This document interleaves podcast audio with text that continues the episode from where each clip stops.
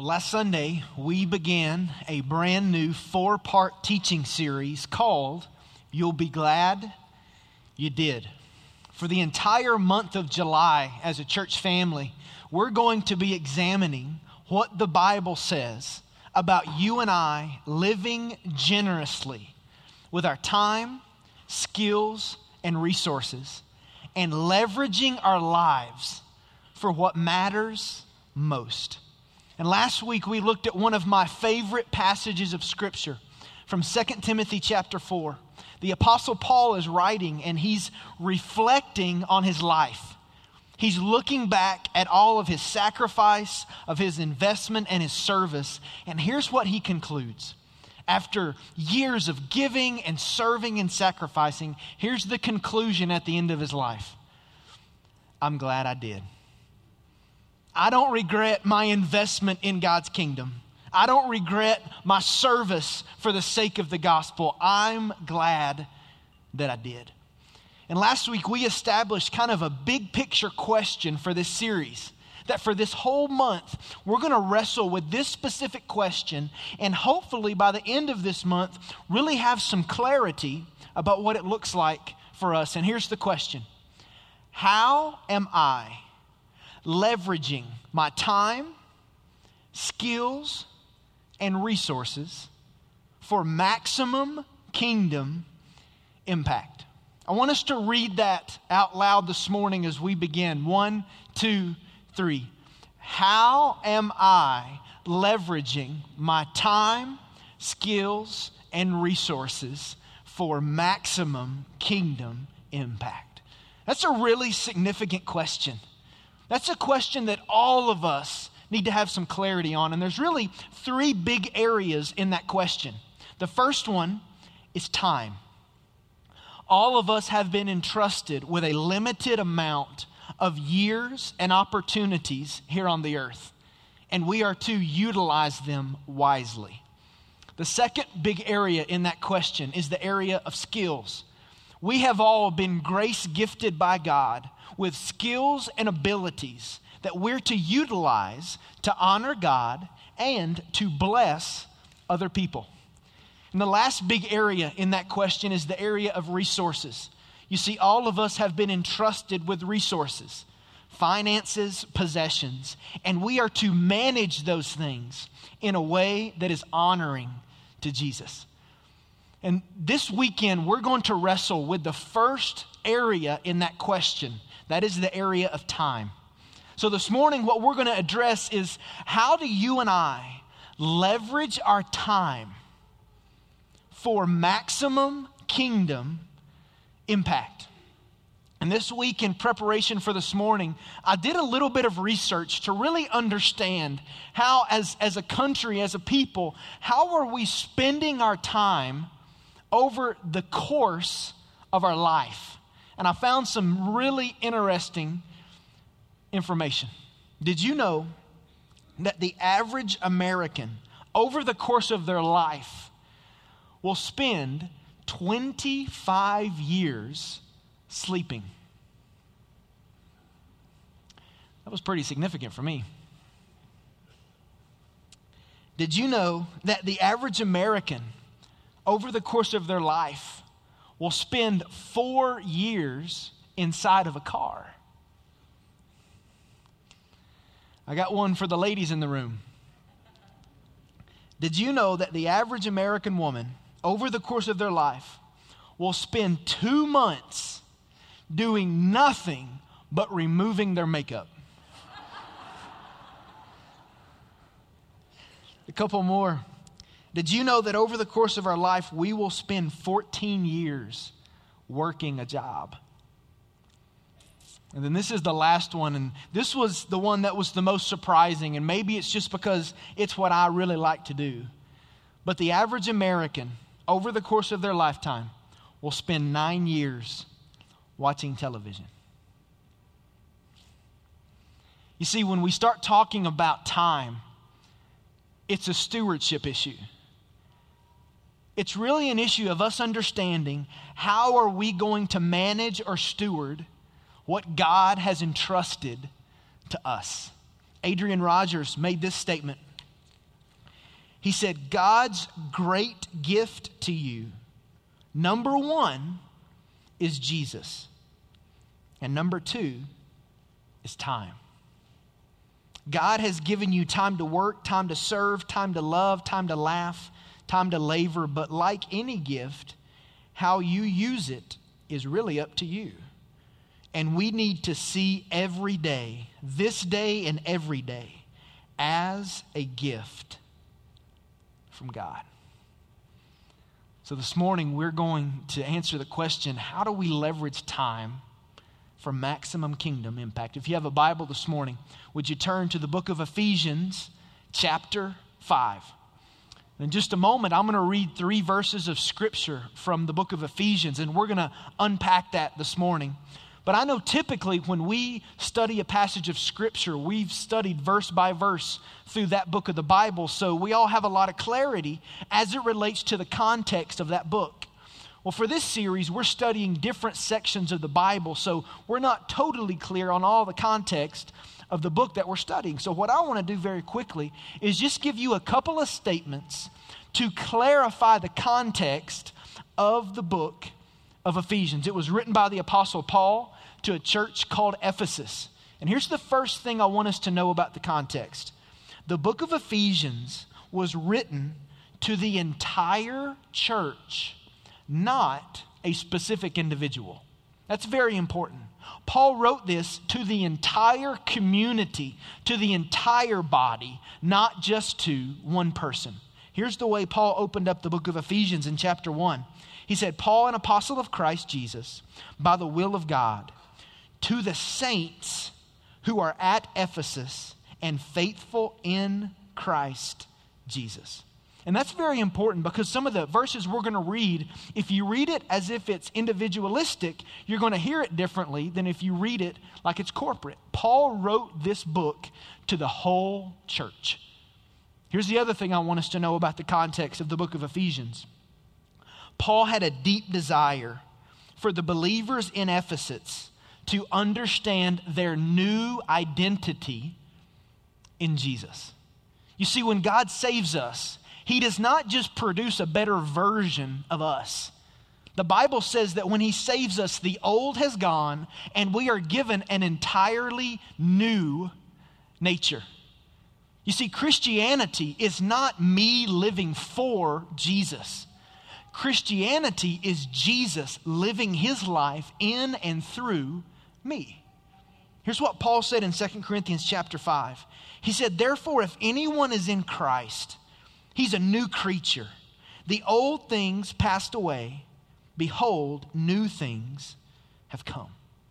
Paul had a deep passion for these believers in Ephesus to understand their new identity in Him to the point that there are 155 verses in the book of Ephesians. Within those 155 verses, there are 54 references to these believers being in Christ. One third of the book references the reality that these believers at Ephesus had a new identity because of their relationship with Jesus. And here's why that's so important. Because if we do not understand that we are new, free, loved, righteous, and holy in Christ, we will never see ourselves the way that God sees us through His Son. This, this letter was written to the whole body and Paul has a deep passion for these believers to know that they are beloved sons and daughters of the Most High God. So, with all that being said, Ephesians chapter 5, I'm going to read verses 15 through 17. He's just been talking to them about purity, about the world, and challenging them to live in the light, to walk in the light in a way that honors God and imitates God. Then here's what Paul wrote in Ephesians chapter 5 verse 16. Therefore be careful how you walk, not as unwise men, but as wise, making the most of your time, because the days are evil. So then, do not be foolish, but understand what the will of the Lord is. What I want to do in our time together this morning is I want to share with you three biblical realities about time straight out of this passage of Scripture. So here's the first one The time we have been given is to be used wisely. The time you and I have been given is to be used wisely. He begins in verse 15 by contrasting two different ways that we can walk. We can walk as unwise, or we can walk as wise. Look at verse 15 again. Therefore, be careful how you walk, not as unwise men, but as wise. This phrase, be careful, it means to look or observe with accuracy. It means to look at very, very close. The word walk is speaking about the overall behavior and activity of your life. He's saying, listen, you need to be very concerned about the overall way that you carry yourself in life. And then he says, listen, when you, when you think about that, I hope you can say that you are walking wisely, not unwise. When the Bible speaks of someone being unwise, it's speaking of a way of life that is apart from God. It's speaking of a way of life that is dependent and trusting in self. Throughout the scriptures, when you see an unwise person mentioned, it's talking about someone who is reckless, someone who doesn't count the cost of their decisions, someone who's careless. Warren Wiersbe said this about being unwise. He says, It is sad to see many professed Christians drift through life like sleepwalkers who never make the most of the opportunities to serve Christ. So, what it looks like to be unwise means you're not careful, you're not paying attention, you're not engaged into the things of God. But on the other side, there's the option to, to carry out the overall behavior of our life as a wise person, meaning we are dependent and trusting in the things of God. We are careful. We are sensitive. We do count the costs of our decisions. And Paul says that's the way you are to walk. So you could think about it this way when he references someone being unwise, that means it's someone who's saying, I'm going to do what I want. That's unwise. Here's what wise means it means I'm going to submit to what God says. A major difference. And Paul implores us here. He says, Listen, you must be people who are wise. And here's why because wisdom comes from God. God is the only source of wisdom. He's not a source of wisdom, God is the source of wisdom. I remember several years ago, we were studying through the book of Proverbs as a church family, and one of the statements that we landed on that was really significant for me was this Wisdom is seeing life from God's perspective. That's what wisdom is. Because everything God says is wise, everything God does is wise. So for you and I to have wisdom, that means we are seeing life from God's perspective. There are a couple of misconceptions that float around when you talk about wisdom. One of those is that age and wisdom are synonymous, and that's not true. Another one is that intellect and wisdom are synonymous. That's not true either. Another misconception is that education and wisdom are the same thing, but that's not true. None of those are bad things, but wisdom can only come from God. And here's, here's why that's so significant. Here's why it's so significant that Paul challenges, is, challenges us first in the area of wisdom. He wants us to get our head around living a life that is wise before he brings up the issue of time. Because we will never steward time the way he desires for us to until we are clear on what it means to walk in wisdom. So, first and foremost, this morning, before we get to the issue of time, we need to understand that wisdom only comes from God. This morning, we don't need to talk about a time management system. We don't need to talk about accountability partners to help you understand how you map out your day. First and foremost, if we want to be good stewards of time, we must look to our Heavenly Father to give us His wisdom and lead us to walk wisely as we navigate through life. One of the things I pray for, that our pastoral team prays for on a weekly basis, is God's wisdom. We don't pray for our wisdom. We don't pray for our best thinking. We beg God to lavish on us His wisdom. And that's straight out of the scriptures. James chapter 1 says this If any of you lacks wisdom, let him ask God, who gives to all generously and without reproach, and it will be given to you. So maybe today, your first step towards being a good steward of your time is to begin to ask God to give you wisdom to be able to walk wisely as you navigate through life. The time we've been given is to be used wisely. Here's a second biblical reality the time we have been given is God's time. Look at verse 16. Making the most of your time because the days are evil. This phrase, making the most, is a really interesting phrase. It's actually a picture of someone at the marketplace buying up as much as they possibly can for themselves. It's the picture of you and I going to the market and buying as much as we can possibly buy. That's the picture of this phrase, making the most.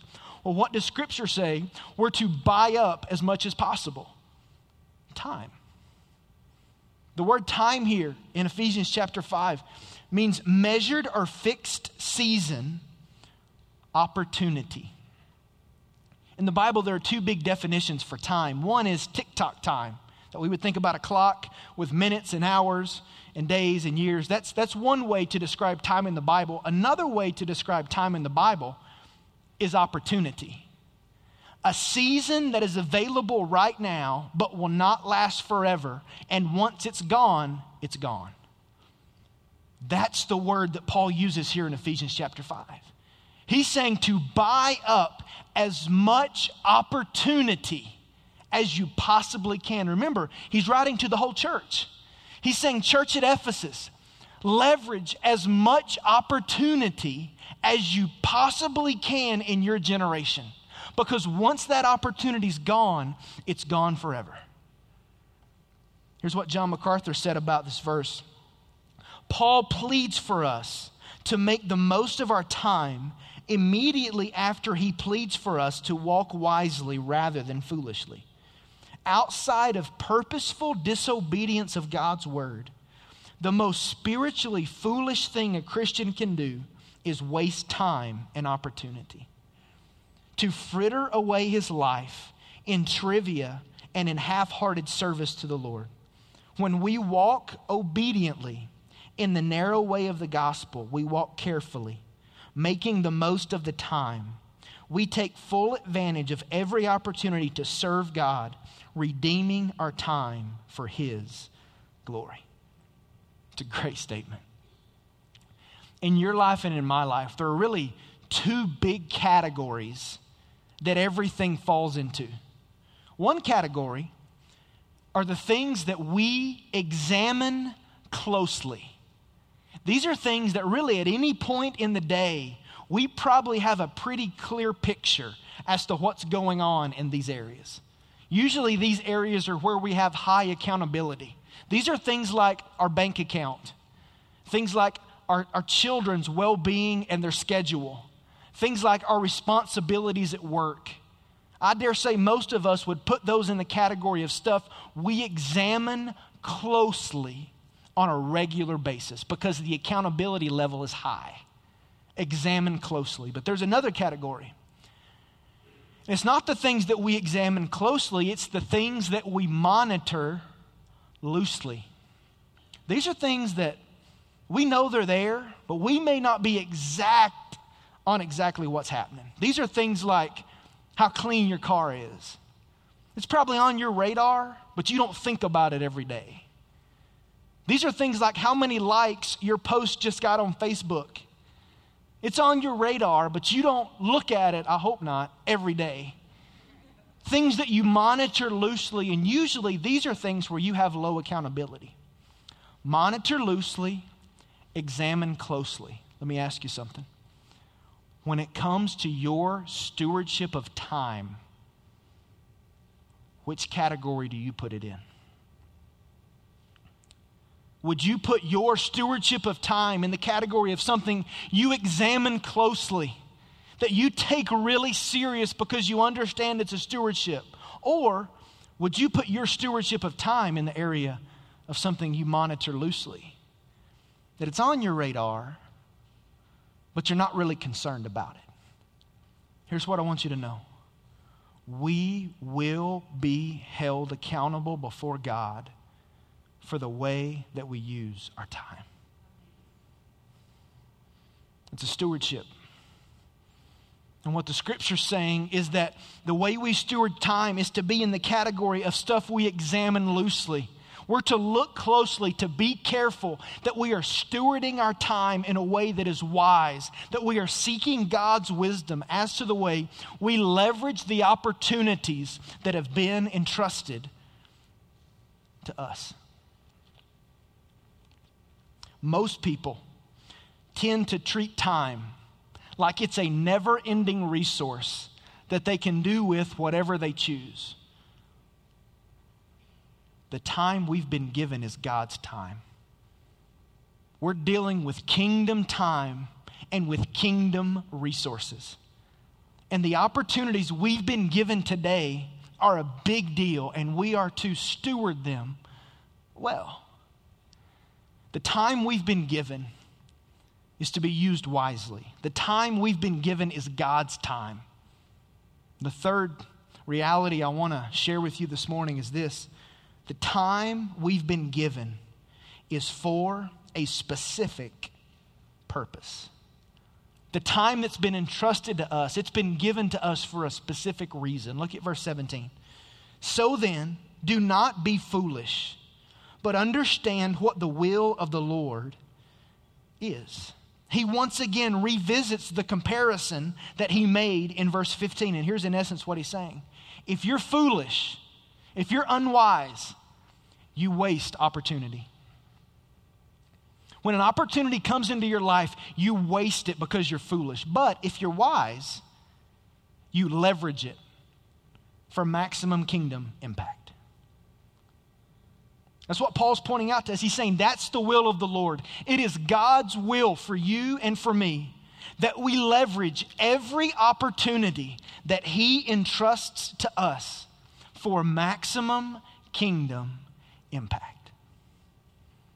Rick Warren made a statement in one of his books that God used in my life several years ago, and I think it fits right in line with the heartbeat of verse 17. Here's what Rick Warren said You weren't put on earth to be remembered. You were put here to prepare for eternity. Let me ask you something. As you evaluate how you're leveraging the opportunities in your life, would you say you are leveraging those opportunities so that you will be remembered? Or are you leveraging those opportunities through the lens of the kingdom of God to prepare for eternity? You see, God has given us time for a purpose. Here's the purpose to leverage it for His glory, to leverage it for His kingdom. It's a stewardship, it's a management issue. Just a moment, I'm going to share with you very quickly four ways that you and I can redeem the time that you and I can redeem the opportunities that are before us as a church family. And each one of these is very significant. But here's the excuse I hear over and over and over as to why these things are not being played out in a person's life. In every scenario, whether it's a counseling appointment, an email, or a, or a meeting here at church on the weekend, people will say over and over and over, those are all great things, but I just don't have time. Well, here's where I want to challenge you. Maybe it's not that you don't have time to do these things, maybe it's that they're not a priority in your life. These are opportunities that God has given us, that He's put right in front of us as a church. They're not going to be here forever. And my prayer is this morning we would take a step towards leveraging them for maximum kingdom impact. So, four ways that you and I can redeem the time. First of all, treasure the Word of God. Treasure the Word of God. We say this all the time, but there are places in the world that can't do what we're doing this morning. It's illegal. I had a lady stop by after the last service and tell me how much she loved being here, but she was afraid to become a Christian because she knows in her country she would be killed. We've adopted an unreached people group in the Arabian Peninsula. They don't even have a copy of the scriptures in their language. If they wanted to study the passage we're looking at this morning, the first thing they would have to do is learn another language. God has given us in our country an opportunity to treasure the Word of God. Are we? As we preach and as we teach, are you engaged in what we're doing? I was on a Skype meeting this week with someone on the other side of the world. And he said, he was talking to me and Pastor Brian. He said, I'm so thankful for the ministry of hope through the internet and your sermons online and through you sending people to train our leaders and missionaries. We don't have the opportunity like you have. Thank you for leveraging it for kingdom impact. As a church, God has given us this chance. I don't know how long it's going to be here. I don't know the future of our country. But for right now, we have an opportunity to treasure the word. Now, notice I didn't just say respect the word. You can respect the word and never open the Bible we have an opportunity to treasure the Word of God. And I hope we will leverage it for maximum kingdom impact. Here's another way that you and I can redeem the time intentionally invest in the next generation. We can redeem the opportunity that's been put before us to invest into the next generation. Every week, as we're gathered here, there are a hundred or so kids that are over in the other building, and we have loving and trained adults who are investing in their lives because we want to seize this moment to invest in the next generation. Why do we put resources towards kids going to camp? Why are we starting Hope Christian Preschool next month and opening it up to our community? Because we want to seize the moment. We want to seize the opportunity we have to invest in the next generation. I read a statement in, uh, in April, and I'm really surprised that Vance or Tom haven't used it yet in a sermon. But since they haven't, I am. Because this statement was a game changer for me. Here's this statement. It's by a man who we talk about um, often. His name's Andy Stanley. Here's what he said Your greatest contribution to the kingdom of God may not be something you do, but someone you raise.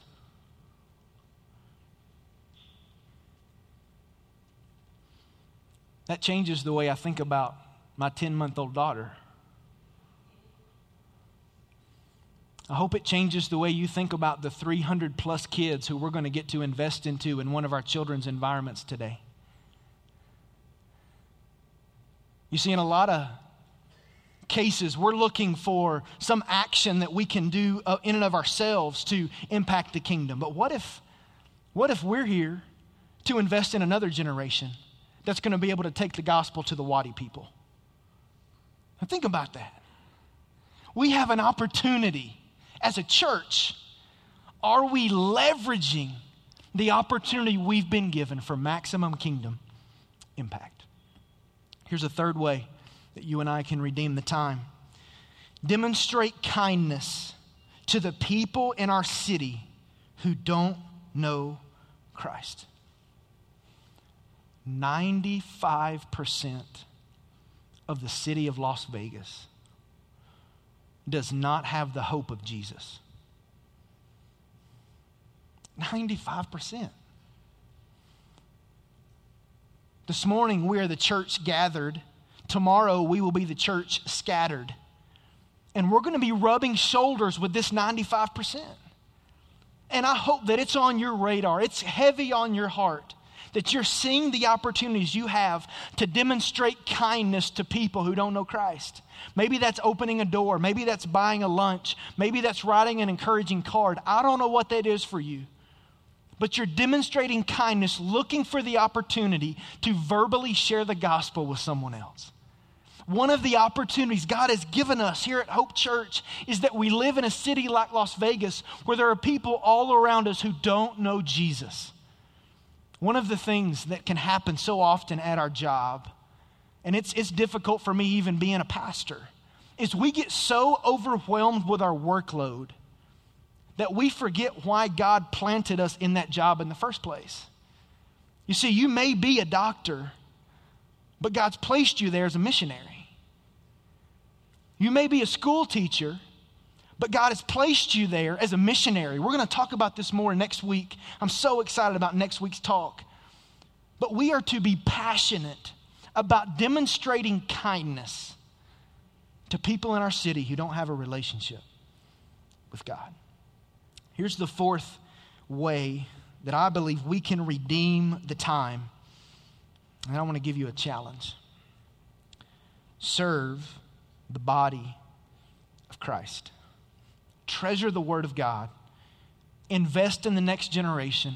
Demonstrate kindness and serve the body of Christ. I read a tweet this week by a man named Warren Bird, and he was sharing some research that was done by the Hart Research Company. And here's what they reported 42% of adults in America 42% will spend their whole life and never volunteer for one thing. Four out of 10 adults in our country will live their whole life as adults and never volunteer for one thing unless they're being paid for it or it directly benefits them. That's the culture we live in. Four out of 10 will never volunteer. Here's what I believe I believe in the church, the people of God, it should be different. And God's given us an opportunity to serve. If you study the life of Jesus, you find a man who was a servant of every person he came in contact with. He was looking for ways that he could serve. When you study the early church, you see a group of people that were meeting needs and loving each other like the world had never seen, to the point that Jesus even said, If you want to know who my disciples are, don't listen to what they say, watch the way they love one another. If you want to know who the Christians are, watch the way they love and care for each other. Watch the way that they serve people. That's the identifying mark of a believer.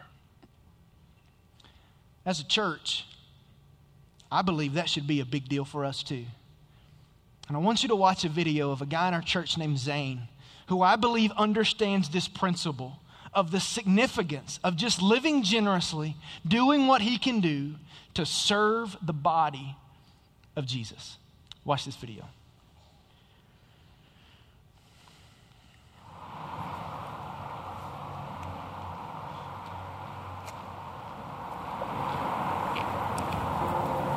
Hi, my name is Zane, and since 2011, I've been serving here at Hope. Here at Hope, we talk all the time about living generously, and I know that on the weekends, I have that chance to come and spend some time generously investing in the kingdom of Christ. Uh, whether it's just spending time in the parking lot, being a friendly face to the newcomer, or spending time working with the production team, where we just enhance that experience of what it means to come and worship and hear the message of Christ. Uh, it's a way just to serve the body, a way that doesn't always benefit me directly, but serves the greater good. For me, it's important to serve because it comes right out of the Bible. 1 Corinthians 12:7 says, "To each the Holy Spirit is given for the common good." Uh, so I take that as, as a signal that I better be willing to serve and do it with a joyful heart. Uh, but also, I believe we each have a, a place in that body, finding that role or that niche that can help us experience not only Christ, but the community of Christ as well. I hope you heard through that video um, a heart of generosity. Zane's a guy who has a full time job, probably just like you. He's got a family. But for him, he recognizes one of the way he can leverage the opportunity before him is simply by serving the body. Last month, we did a church wide survey, totally anonymous. We don't know who wrote what, we have no idea. But one of the questions on that survey was this How many hours per week do you spend using your gifts to serve the body of Christ? I want to put some of the data up on the screen, and you'll see there kind of different breakdowns. People who serve more than 10 hours. 7% of our church serves more than 10 hours as they weekly serve the body. 6 to 10 hours, 6%. 3 to 5 hours, 15. 1 to 2 hours, 23%. And I just want you to know if you're here and you serve on the weekend or as a small group leader or in any capacity, you are making a difference. And I'm so thankful for you. Thank you for what you do. I know a lot of people don't always see it and it can be difficult, but if you use your gifts to serve the body, thank you for what you do every week. But there was one more category in this survey, if you'll put that up, and it's people who serve less than one hour. This was the, the smallest amount of time on the sheet. And you'll see that number is at 48.9%. Half of our community of faith is not spending more than one hour, if any, to utilize and take advantage of the opportunity that's before them. And every week in our series, we want to give you a tangible next step to use your time, your skills, your resources for maximum kingdom impact. And this weekend, the way I really want to challenge you, if you are not serving here in this local fellowship, I want to challenge you to serve. Today is not about making a year long commitment. Today is about recognizing an area that maybe you need to grow in. And I believe 48.9% of our church needs to grow in this specific area of serving the body. And so, what I would want you to do today is to think about the areas that you're interested in and that you can engage. In the seat pocket in front of you, there's a card that just says serving opportunities. And on that card, there are just listed some ministry interests. And for us as a church, these are the areas that we have to get right if we're going to continue to grow and develop and engage our city, these are all areas that we must get right as a fellowship. And here's what I want to ask you to do I want you to check one that interests you. We want to link your passion with the opportunities right here in this fellowship so that you can serve the body of Christ. We're not going to put you in a spot that you hate. We're not going to put you with people that you don't get along with. But today, I want to challenge you to take a next step. Maybe that's filling out this card and putting it in the offering basket. Maybe that's as you leave today out in our lobby. We're going to have ministry leaders out there who lead ministries right here at Hope. There's a serving opportunities board out there. You can see more needs that are prevalent right here in our fellowship. One of the ways I believe you and I can redeem the time, and these are areas we don't have to pray about. We don't have to pray about treasuring the word or investing in the next generation or demonstrating kindness or serving the body. It's to be a priority for us because God's given us that opportunity as a church. I want us to be a fellowship that serves one another to the point that it doesn't even make sense to people because they see how much we love and serve each other. We have been entrusted with an opportunity God's given us many opportunities as a fellowship.